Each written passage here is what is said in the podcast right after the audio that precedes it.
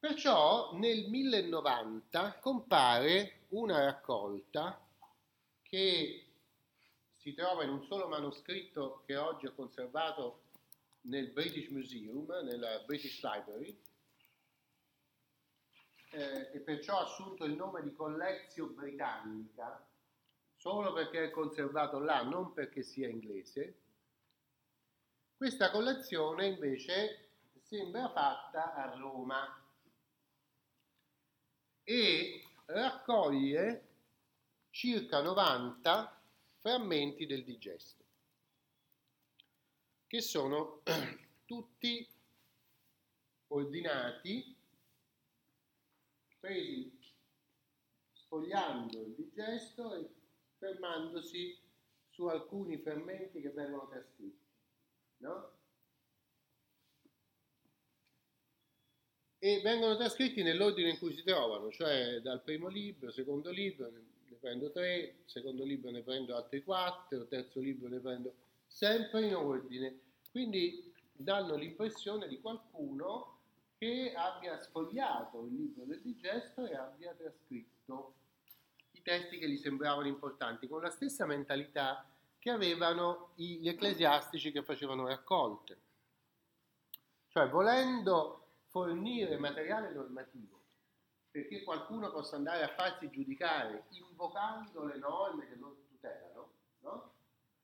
il compilatore di una raccolta cerca materiale che possa contenere giustizia, no? che possa servire per invocare giustizia. Facciamo l'esempio del Incmaro di Laon, di cui abbiamo parlato la scorsa settimana.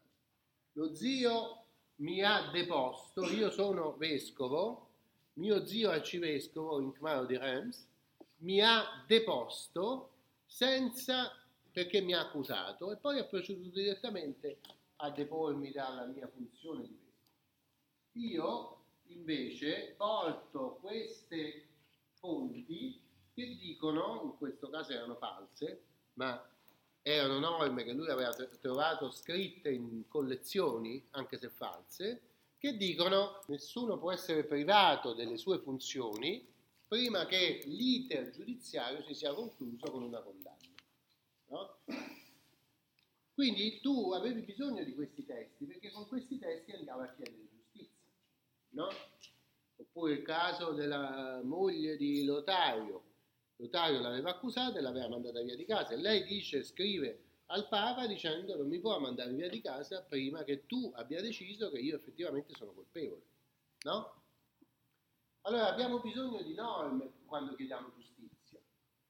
Perciò nella mentalità dell'undicesimo secolo un buon raccoglitore di norme le va cercando dovunque le trova. Norme a patto di essere ragionevolmente sicuro che siano norme giuridiche e non falsi. Questo loro erano molto consapevoli del fatto che circolavano un sacco di falsi. No? Però eh, cercavano di, di raccogliere cose che sembravano autentiche.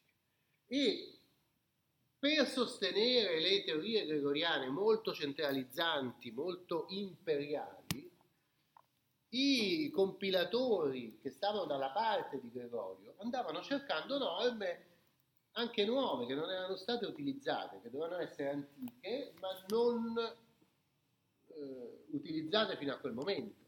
Capito?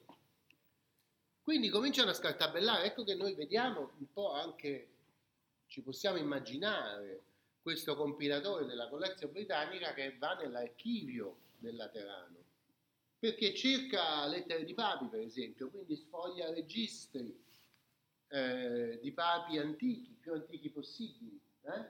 sta intorno al 1090, cerca, cerca e ci viene così l'immagine che andando da un libro all'altro negli scaffali dell'archivio abbia preso quella copia che stava là dal tempo di Gregorio Magno e che conteneva il digesto, che non era stata usata più da nessuno fino a quel momento. No?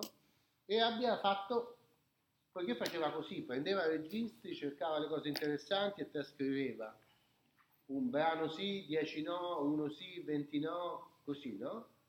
Prendeva pezzi, poi sfogliava un altro pezzo, poi sfogliava un altro pezzo. Eh?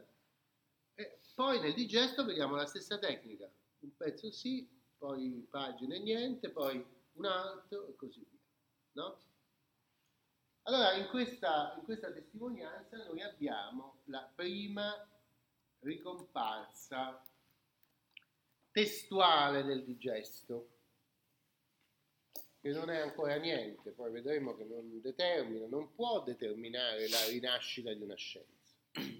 Però evidentemente eh, fa comprendere il rinnovamento, il risveglio che c'è in questo periodo, che abbiamo visto si risveglia anche per tanti altri motivi, nuovi regni, crociate, la crociata comincia solo cinque anni dopo la, la collezione britannica.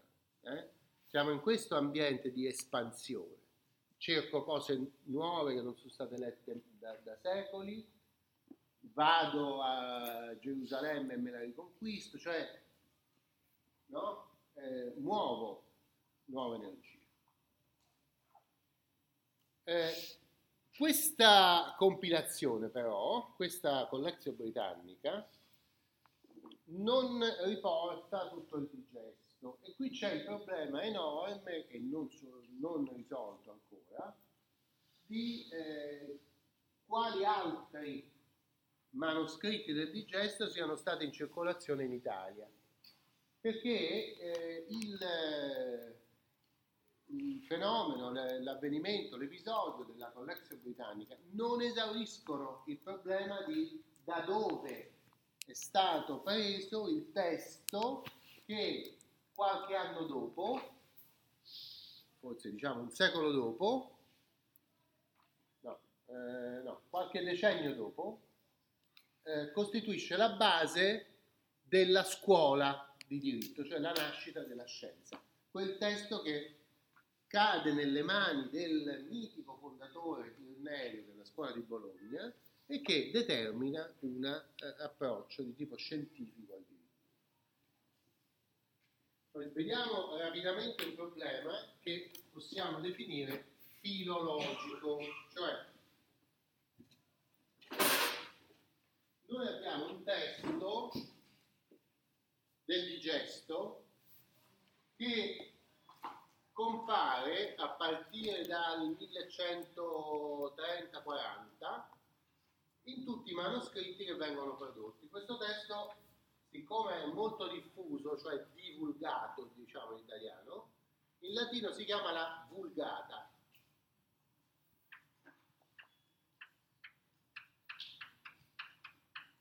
Questo testo della vulgata adotta determinate parole, no? La filologia studia queste parole per capire da dove questi manoscritti del diciamo 1130 sono stati copiati mm? per capire il mistero di come il digesto fatto a Costantinopoli nel 533 Giustiniano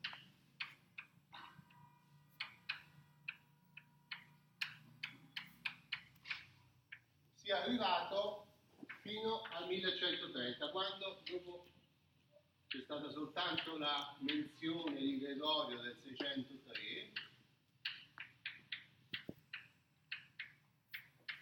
E che cosa c'è in mezzo? La filologia studia quello che c'è in mezzo. E come fa a studiarlo? Prende tutte le parole della Vulgata e vede quali sono le versioni no? quali parole vengono usate, per cercare di capire da dove eh, sono state copiate. Allora, nel 1090 abbiamo la britannica, che la mettiamo qua.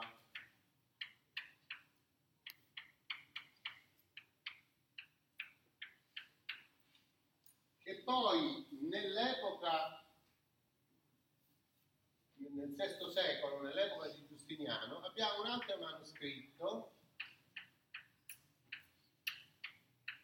che si trova a Pisa. Questo manoscritto è un libro diviso in due grandi volumi, è l'unico che risale all'epoca più o meno di Giustiniano, un po' dopo, no? e c'ha determinate parole. Il testo è fatto, no? Ci saranno degli errori perché è scritto a mano. Non si può scrivere a mano senza mettere alcuni errori. È impossibile copiare due, completamente senza distrarsi neanche una volta se copi mille pagine. È impossibile. No? Allora, il problema è che gli errori che stanno nella vulgata non sono gli stessi che stanno nella pisana. Quindi è impossibile che ci sia stata una copiatura di questo direttamente dalla Pisana. Quelli che stanno nella britannica pure non sono gli stessi, quindi è impossibile che ci sia una derivazione diretta. Eh? La vulgata deve venire da un altro, un'altra copia che doveva stare da qualche parte e si è perduta. È questa da cui, che ha dato origine alla vulgata. Capito? Se qua c'è un errore che è diverso da quello che c'è qua, e soprattutto se qui nella vulgata una parola è giusta e nella pisana è sbagliata, vuol dire che non può aver copiato dalla pisana, perché ha copiato da una fonte in cui la parola era giusta. Capito? Questo tipo di ragionamenti, molto più complicati di così, si chiama filologia. Eh? Ed è lo studio della derivazione, di come sono arrivati i testi, della tradizione dei testi, cioè come i testi sono stati tradotti, cioè spediti, inviati fino a noi. Mm? Allora, il problema di X è il problema della cultura giuridica dell'alto medioevo. Cosa c'è in questo spazio vuoto tra il 603 e il 1090? C'è X, c'è qualcosa da cui è stata copiata la vita. Bene?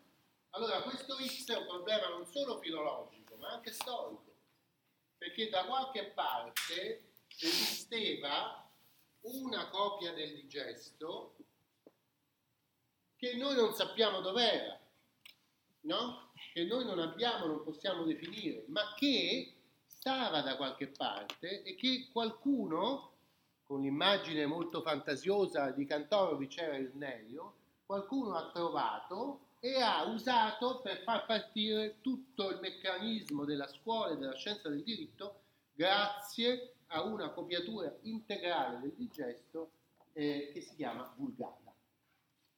Avete capito?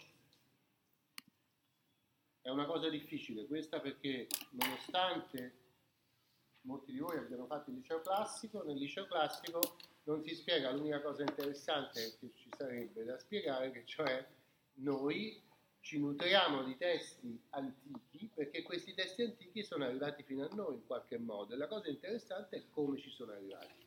E questa è eh, la materia che studia la filologia che però ricade sulla storia vera e propria, cioè quali sono gli ambienti concreti nei quali questo testo X è stato utilizzato, dove stava nascosto, chi l'ha preso. Eh?